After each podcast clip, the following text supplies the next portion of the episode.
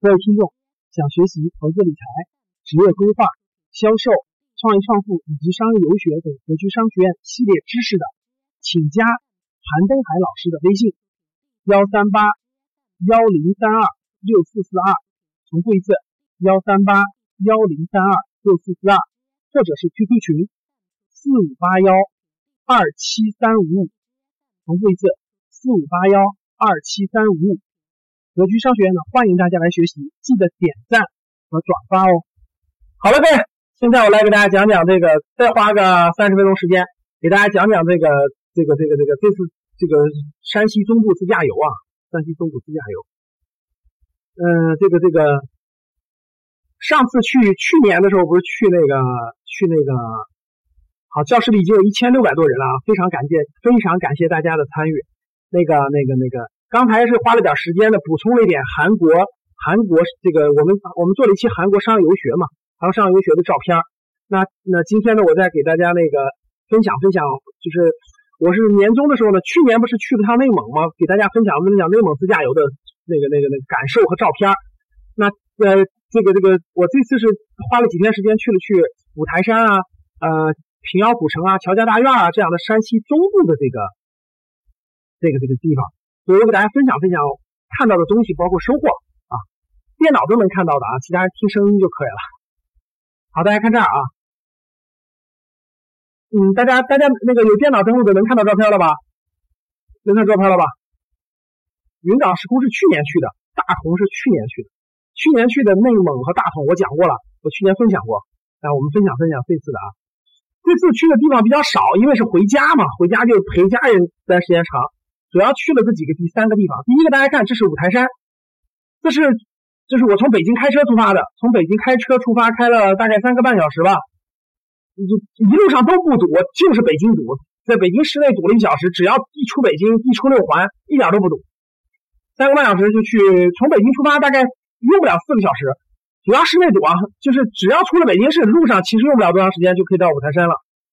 五台山那个现在那个新修的高速就京昆高速，就从北京到昆明的那个比较好走，然后到直接就可以路过五台山，然后那个穿那个太行山的时候，那个高速修的都非常好。穿太行山的高速都是那个就是高架桥加那个隧道，其实都修的非常好，非常非常好那个好走。那这是我住的住的那个酒店，住的酒店那个前头有个大石头，上面写个佛，后面正对的就是南南山寺，就是五台山的南山寺。其实讲到五台山了，给大家讲点有意思的啊，因为我我我我我我就是山西人嘛，在太原长大的。我其实小时候三上五台山，大家可能想象不到，就在小学五年级以前，小学五年级以前，我是三上五台山，我去过三次五台山。啥原因呢？各种各样的原因，反正就是我去过三次。然后那个有一次我知道是那个小学四年级的夏令营，小学四年级的。夏令营组织的，我去过一次五台山，后两次是跟亲戚朋友去的，跟亲戚去的。然后呢，去了这个这个这个三次五台山，我的很多印象啊，大家想想，我去的年份是什么时候啊？我可以明确告诉你，是九一年、九零年之前，就是九零年之前，具体哪年我也忘记了，我也忘记了。九零年之前呀，各位，教室里好多人九零年是不是还没出生呢？教室里边好多人九零年还没出生，对不对？都九零后吧？我九零年之前已经三上五台山了，各位，错点没留那出家了，是吧？三，我九零年前就已经三上五台山了，就可以说是二十五年，二十五年以前就已经上过三次了。我很多印象我都没了，说实话，我很多印象都没了。大家想想，四分之一个世纪以前了。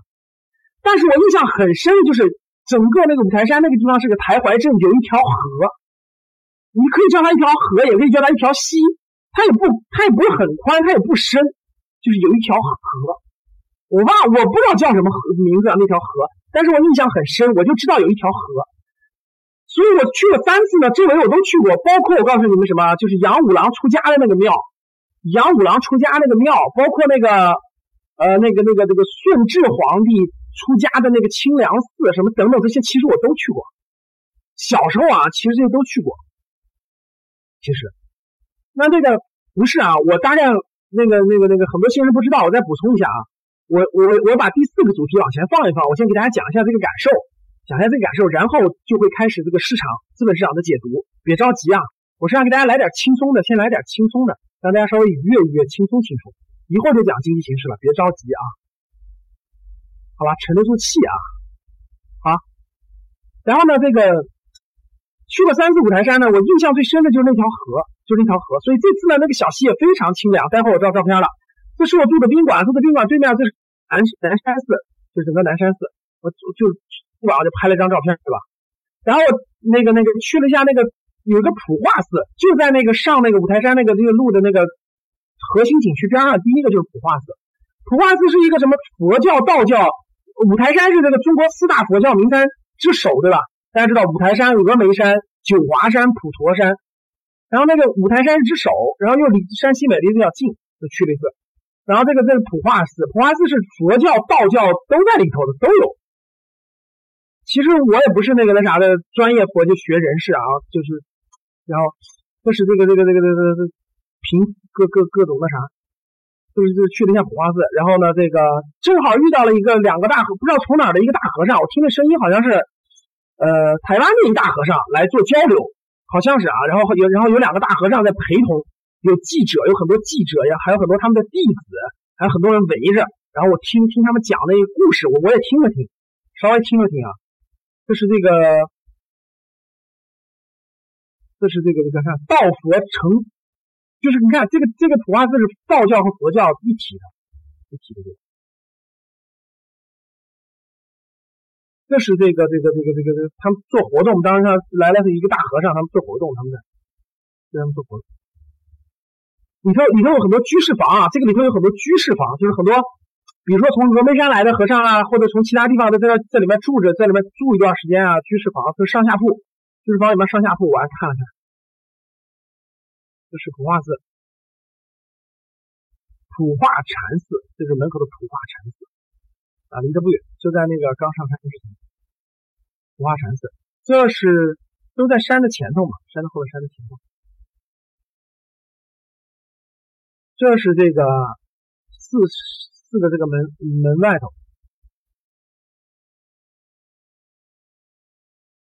这那条河，大家看，这是那条河，这是那条河。河很长很长啊，河很长，一直五台山风景名胜核心区就在核心区的边上。大家看这个这个像不像那个二那个二郎神那那那那那那那那庙哈？山前头山前面的这个是个寺，叫普化寺。好，这是那个这是那个五台山的白塔，这是五台山那个白塔，五台山的白塔。然后五台山是有既有汉传佛教，也有藏传佛教。所以呢，在五台山这个白塔旁边，可以第二天就是这是傍晚了，这是傍晚了，过去照了张相。第二天去的时候呢，有很多西藏来的这个这个这个喇嘛在在那个就是那个跪拜，就是那个那个戴罗顶，就是那个戴罗顶，就是这是一个叫什么小舞舞台的那个什么五个那个叫什么小朝台是吧？大朝台就是五个台都转一遍，小朝台就爬上这个爬上这个顶就可以了，爬上顶就可以了。啊，非常凉快啊！五台山非常之凉快，就那种夏天很凉快，非常凉快。避暑胜，就是那个，就是那个白塔，就是那个戴罗顶，这是那个舞台那个塔啊，这是舞台那个，这里面有很多那个西藏来的，应该是僧人吧，都在那跪拜，就不停的跪拜，就在这个塔的周围。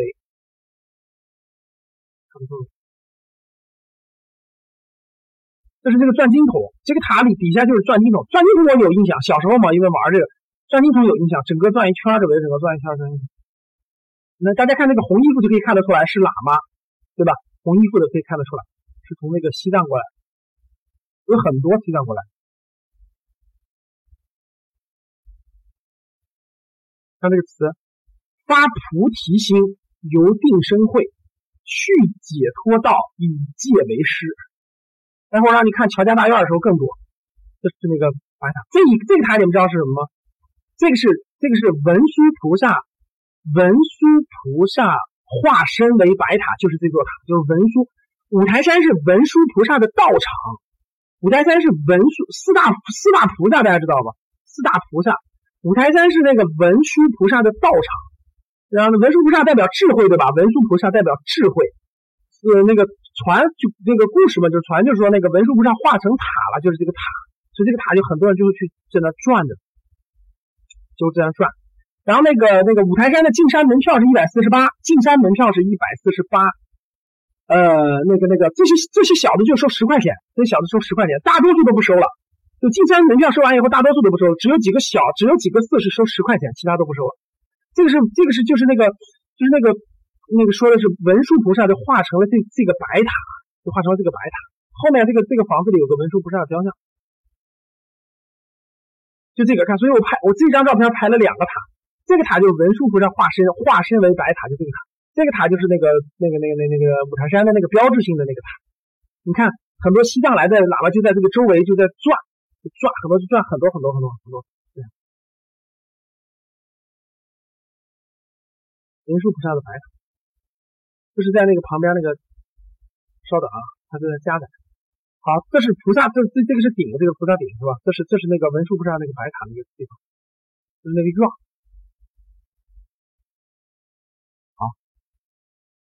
这是那个白塔，好，大家看整个这个，这这这个就是那个，这个就是那个戴罗顶，它这个就是戴罗顶，爬爬爬，一一千一千零八十个台阶嘛，爬爬爬上去。这底下这是五爷庙，就那个所谓最灵的那个五爷庙，这就是那个五台山了。大家看整个这个就是这个是核心区，这是五台山那个核心区，这是几个庙，然后前面有开阔的一个小公园一样的，有池塘一个的，就很清晰很亮。那天去的时候天气很好，天气很好，所以周围都是山，里头很凉快很凉快，非常凉快。这是那个，这是菩萨，这是站在菩萨顶上造这个塔，这是五台山标志性建筑白塔，整个这是台怀镇，这个台怀镇，这是这个顶上，云峰胜境。好，刚才是五台山啊，这是这个平遥古城，这是平遥古城。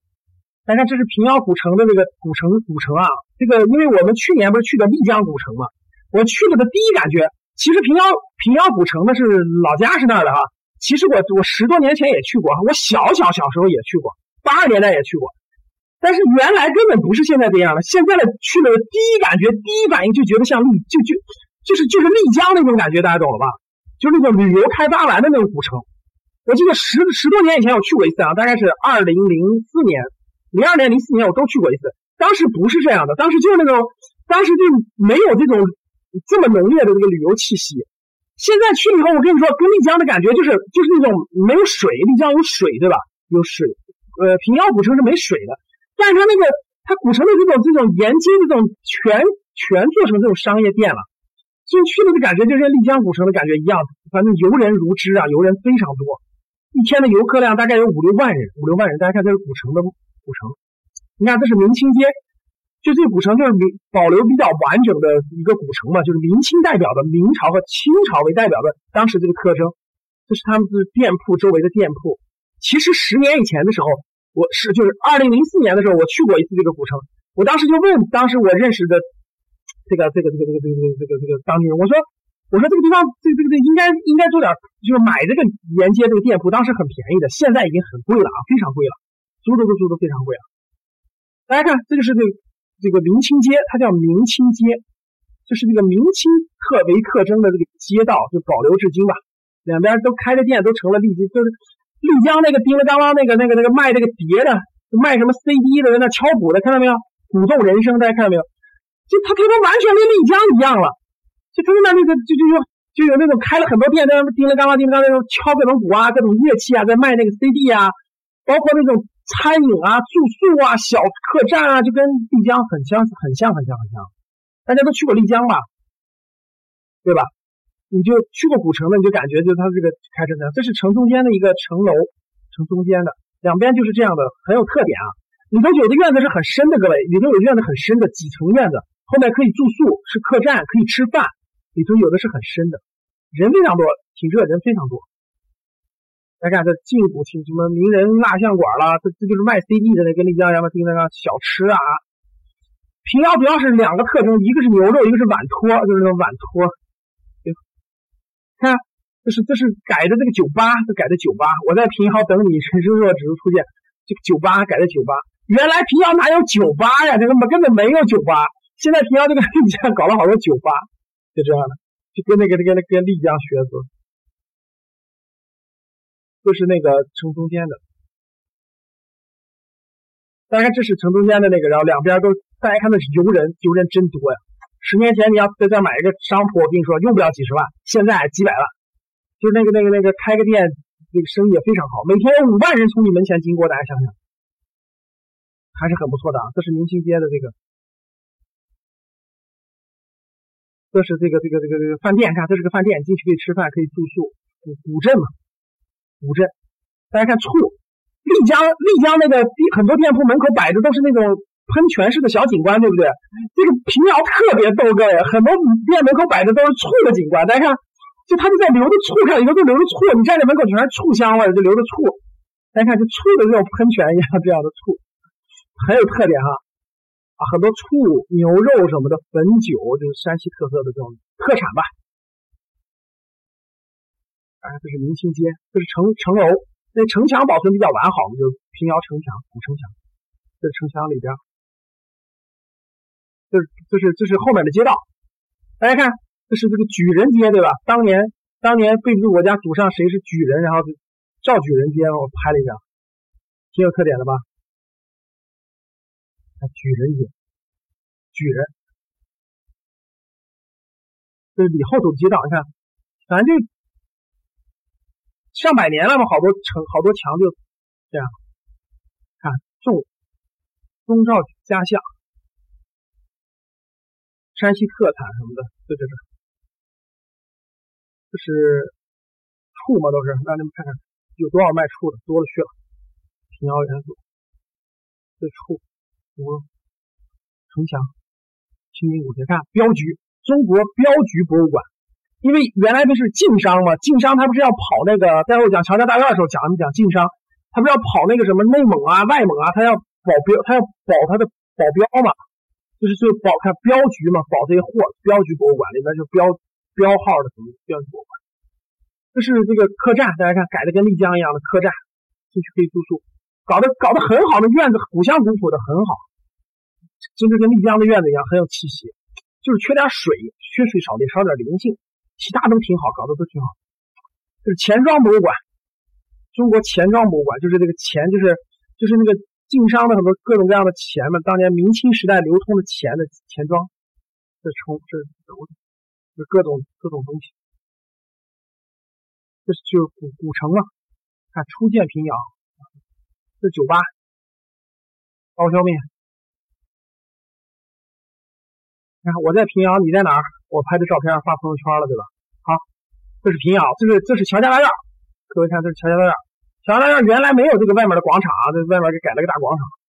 乔家大院很有特点的，各位啊，晋商的代表，万里茶道。大家看这个图，就当年那个，大家看过乔家大院这个电视剧吧？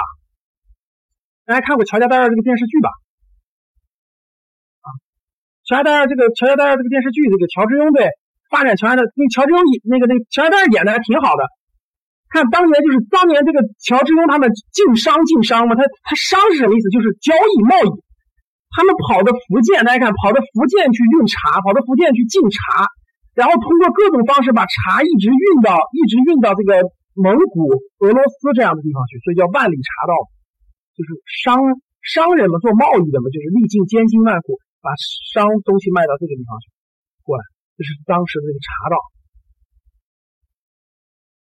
大家看这茶道，从福建把这些茶叶运运运运运，通过山西这个古道运运运到这个内蒙，然后再运到俄罗斯恰克图什么的。这是当时的这个商道晋商的核，当时的晋商的核心不是山西吗？你看玉石乔家堡，我们看全县十几万人，一万五千人从商，布、茶、票、点，就这四项。布就是卖布的，绸缎、布匹。这个好像我家祖上还是有一有一支亲戚就是卖绸缎的，布茶是这个做茶的，票就是这个票号票号，典就是典当，后两个是金融，大家看后两个是金融，前两个就是布和茶嘛，两个东西卖的各个地方茶道。这是大家看这个，这是它的就是进门，进门有个福字，看就就这个应该叫门，就是这个叫什么叫叫叫叫什么来？房子门口那个那挡子叫什么？封啊，就是这个，然后从两边进，就是进去，原来这是人家乔家大院，现在已经收归国有了啊，就叫山西祁县民俗博物馆了，已经叫，已经收归国有了。里头也放了很多，里头也放了很多这个博，这个这个那个那个国家的文物，也放了很多文物。大家看这这个院子还是很震撼的啊，里头有六就是很多个大院子，然后每个大院子里头都有都有，真的是每每个院子里头的主卧就是主客厅门口都有对联，都有对联，都是教这个乔家人怎么做人做事的。看尊师，都都教他们怎么做人做事的。大家看乔家商训，乔家商训，待会我让你看翻译过来的乔家商训，就是乔家家训。这是一层院子，这一个院子，这是主院，这主院里头有两边住处，这是两边的，这是配院，一层院子，这样的院子非常多啊。这是一个屏风，呃，听说是从皇宫里流出来的，当年慈就就是八国联军的时候，慈禧太后逃难，这个这个这个这个是流出来的，从皇宫里流出，上面刻的九条龙，民间不可能有这个东西。这是当年那流出来的，这是乔家大院，这是它这里头的一院子。里面很多地方都雕刻着很多这个做人做事的道理，就雕刻做人做事的道理，每个地方都雕刻着。这是一这是一进院子，这是一进院子，院子就两边一进院子。最主要的是后面的大德通是当时一个票号的名称，各位，就是它的一个品牌。大德庄就是它这个品牌，就是当时那个那个乔家票号的一个品牌，其中之一有一个叫大德通。大德通票号，这是一这这又是一个院子，看这样的院子这样的院子在主院就有六个，就有六个这样的院。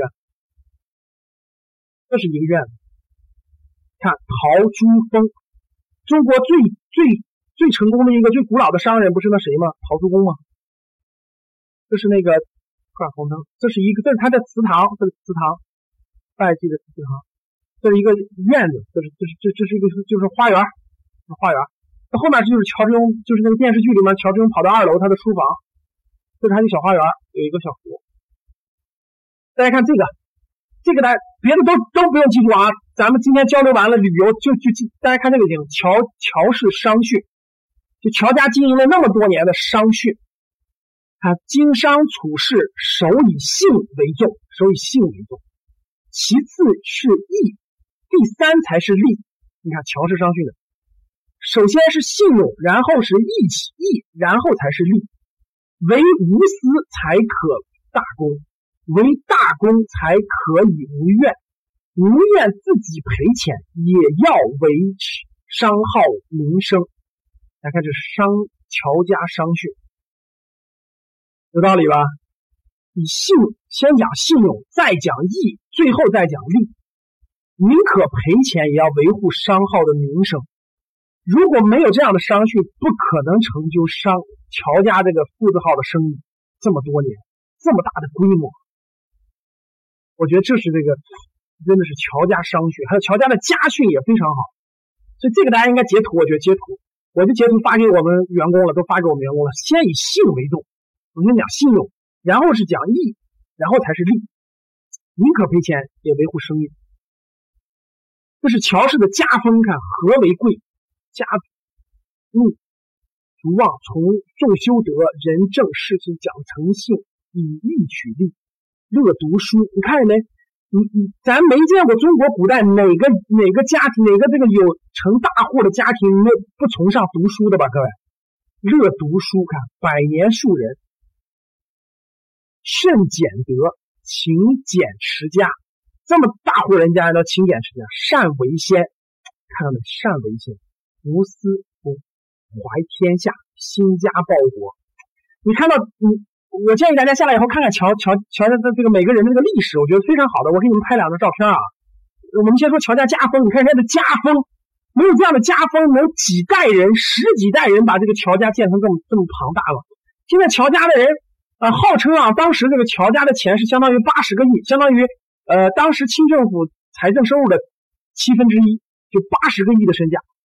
换换算到今天，价值八十个亿，然后十几代人都非常旺盛，非常旺盛，一定是遵循了某些原则的。所以我看到很多朋友圈里头天天转发的都是西方家族的什么家训，西方什么什么罗斯柴尔德家族、什么肯尼迪家族的家训，其实他们的家训哪有中国的这些家训的更有意义呢？讲的多清楚，多明白啊！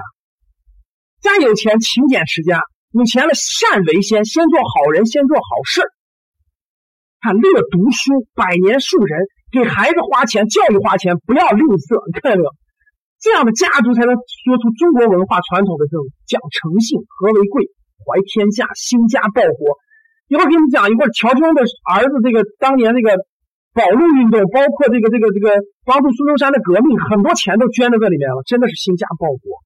现在乔家的很世人分布在世界各地，世界各地包括中国各地，什么昆明的、海南的，世界各地都有。就了解人，了解人这些的历史。就是学知识，就是非常有价值的。所以读万卷书，行万里路。当你看到乔家这样的风格，你就知道，你要想让你的家族兴旺，一定要讲究这些。这些就是你家族的家风，一定要树立家风。墙上别贴别的，找人写点再挂墙，家风要浓看乔氏家训，家训。看美式肯吃亏的便是，教孩子们怎么吃亏。厚博厚德，这些你回头我发给你们啊，你就知道了。看乔氏家训，一不准纳妾。这个乔之庸呢有六房太太，原来以为是纳妾的，其实不是，是他每次都是那个第一个第一个第一房这个过世以后，他才娶第二房的，他不是那个那个那啥的。看家事，一不准纳妾，不准赌博，不准嫖娼，不准吸毒，不准虐仆，因为他们他家里很大，没有很多仆人。不准酗酒，那乔氏家规定好。如果不定家规的话，就如果你违背了家规，你就被排除在乔家继承产业范围内，就被排除出去了，你就没有你就没有机会继承家规了。这就是家，你就不可能继承家族产业了，这就是家规。所以没有家规，这个家族不出三代就败落了，对不对，各位？您觉得对不对？哎呀，五花肉当时全是毒品啊，要不然还虎门销烟干嘛呀？看家族的发展都是靠家规规定好，排除掉恶的东西、错的东西，让它保留下来。这是他的戏戏台，他们院里他家院里就有戏班子可以唱戏，院里戏班子可以唱戏，就可以可以请人来唱戏。他这个他家在自己院里就可以听戏了。看，这是游客，游客坐这没事干乘凉了，那在放视频的那个 LED。这是一个百年老店，这是个百年老店。他家里人，他家开的啊，这个他家开，当年开的是百年老店。大家看，这牌子上写的是不是都是告诉告诉家里人要诚信？大家看，读书如古任居，就是我当时拍都有原因的。你心思容易有怕，每个对联都有意义。这是德兴堂。这是他的书房，就是乔家看书那个书房。但是大户人家都有书房，咱们普通人家都是客厅，客厅上来看电视的。这是我自拍的，后面是个大算盘，看后面大算盘，我热了，我要自拍呢。这是我无意间拍了张照片，我感觉还很有艺术特点，所以就保留了下来。这是这个，你看，大家看这个对联：求名求利，但需求己，莫求人。这句话到底啥意思？知道啥意思吗？别随便借钱。你看，求名求利，哎，大家今天不是听的资本市场吗？先告诉你啊，有多大能力办多大事，不要随便求借钱。求名求利，但需但需求己，莫求人。惜时惜衣，非这个字什么惜财？看当惜福，我就觉得挺好，就把它拍了。好看，惜时惜衣。非为惜财，当惜福，就是珍惜福气，不是珍惜财。求名求利，讲的特清。全是写的这样，每首对联里头全是。它相当于是看德音百代，又要懂得，又要做得，又要耐得，不可吃尽，不可穿尽，不可缩尽。这是他家的一个主要的，这是润德生三进院子，这是三进院子啊，有三层院子，一层三进。大家看，这是这是这个地方二层是乔致庸的书房。乔致庸是最辉煌的乔家中间最辉煌的一代，所以他有一个他的那个他的那个他的卧室和他的客厅是是非常那个有名气的，叫在中堂。马上就看到，看叫这个叫在中堂，在中堂就是乔致庸的院子，就乔致庸的院子，中堂嘛，三层院子，看这就是他书房。就咱们看那个乔乔家大院那个电视剧里，他不是成天跑到楼上去琢磨事情、研究事情，就是他的楼上。